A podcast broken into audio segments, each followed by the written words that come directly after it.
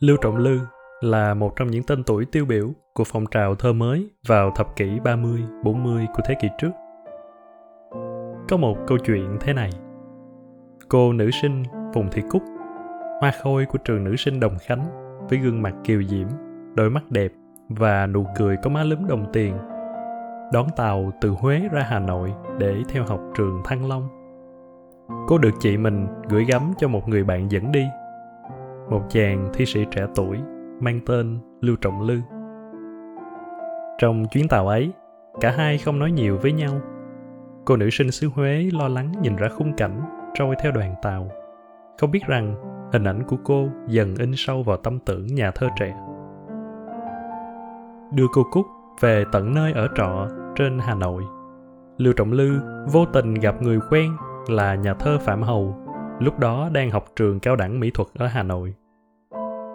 Khi lên gác nhà bạn chơi vừa bước vào căn phòng và mở cửa sổ ra lưu trọng lư lại nhìn thấy hình ảnh nàng thơ xứ huế xinh đẹp mà ông vừa chia tay ít phút trước đó đang ở bên khung cửa sổ của căn phòng đối diện.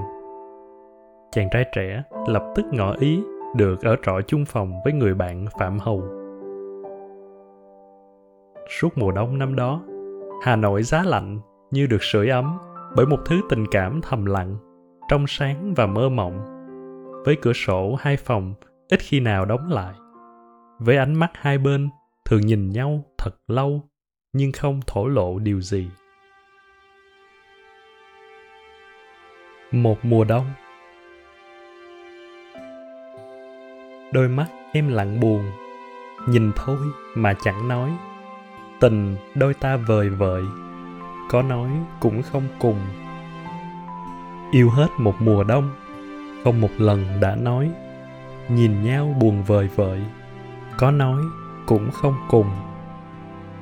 Trời hết một mùa đông, gió bên thềm thổi mãi. Qua rồi mùa ân ái, đàn sếu đã sang sông. Em ngồi trong sông cửa, anh đứng giữa tường hoa nhìn nhau mà lệ ứa một ngày một cách xa. Đây là giải ngân hà, anh là chim ô thước, sẽ bắt cầu nguyện ước một đêm một lần qua. Để mặt anh đau khổ, ái ân giờ tận số khép chặt đôi cánh sông khép cả một tấm lòng. Dù là yêu đến mấy sâu đậm đến mấy, nhà thơ vẫn không dám cất lời tình tự với cô cúc. Với ông, cô vẫn là một điều gì đó xa vời, dù gần ngay trước mặt. Em là gái trong khung cửa, anh là mây bốn phương trời. Anh theo cánh gió chơi vơi, em vẫn nằm trong nhung lụa. Em chỉ là người em gái thôi, người em sầu mộng của muôn đời tình em như tuyết giăng đầu núi, vằn vặt muôn thu nét tuyệt vời.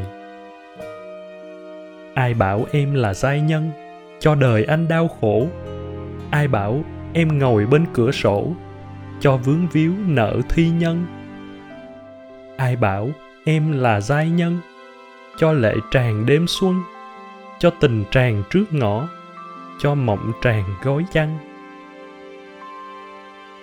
cứ thế thời gian chậm rãi trôi qua có đôi lần họ xích đến gần bên nhau hơn cô sinh viên người Huế và chàng trai khởi xướng phong trào thơ mới. Có một dịp gặp gỡ cùng nhóm bạn, hai người đã đi chơi ở chùa thầy. Giữa rừng núi, giữa không gian mênh mông của trời và đất, họ cùng đi bên nhau, cùng tận hưởng một tình cảm không nói nên lời. Đến trưa, cả nhóm mới trở lại sân chùa cùng ăn trưa. Cô Cúc uống vài ly rượu nho, đôi má ửng hồng và cặp môi nhuốm màu nho chín rơi trên trán vài lọn tóc đen nhánh. Ngày một ngày hai cách biệt nhau.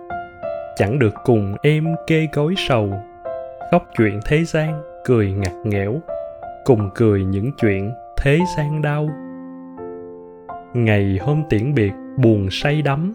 Em vẫn đùa nô uống rượu say em có biết đâu đời vắng lạnh lạnh buồn như ngọn gió heo may. môi em đượm sặc mùi nho tươi, đôi má em hồng chúm nụ cười. Đôi mắt em say màu sáng lạng, trán em để lỏng, làn tóc rơi. Tuy môi em uống, lòng anh say, lời em càng nói càng chua cay. Anh muốn van em đừng nói nữa lệ buồn sẽ nhỏ trong đêm nay. Câu chuyện tình gian dở của họ đúng chỉ dừng lại ở đó. Dừng lại khi mùa đông đã hết và mãi mãi không thể trở thành một đôi. Sau này bà phùng thị cúc tốt nghiệp nha khoa tại trường đại học y khoa hà nội khóa đầu tiên của nhà nước Việt Nam Dân Chủ Cộng Hòa vào năm 1946.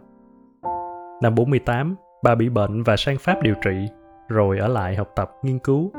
Đến năm 33 tuổi thì kết hôn với người đồng nghiệp, đồng hương là Nguyễn Phúc Bửu Điềm, cũng là cháu bốn đời của ông Hoàng Tuy Lý Vương, một thi sĩ nổi tiếng thời tự Đức. Từ đó, bà đổi tên thành Điềm Phùng Thị. Đến ngoài 40 tuổi, Điềm Phùng Thị đến với nghệ thuật điêu khắc. Vào năm 46 tuổi, bà có cuộc triển lãm đầu tiên và được công chúng Pháp chào đón nồng hậu. 36 tác phẩm của bà được đặt khắp lãnh thổ nước Pháp. Và tên tuổi của bà cũng nổi danh khắp cựu đại lục được bầu là viện sĩ thông tấn Viện Hàn lâm Khoa học, Văn học và Nghệ thuật châu Âu. Mãi đến năm 1975, bà mới có dịp gặp lại Lưu Trọng Lư.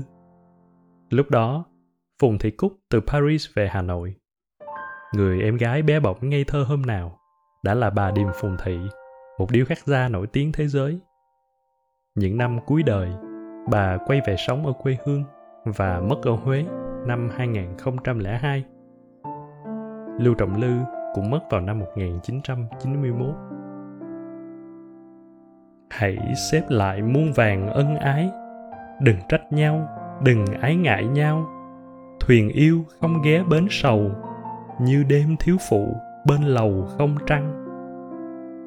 Hãy như chiếc sao băng băng mãi, để lòng buồn, buồn mãi không thôi. Hoài Thanh trong cuốn thi nhân Việt Nam viết về Lưu Trọng Lư.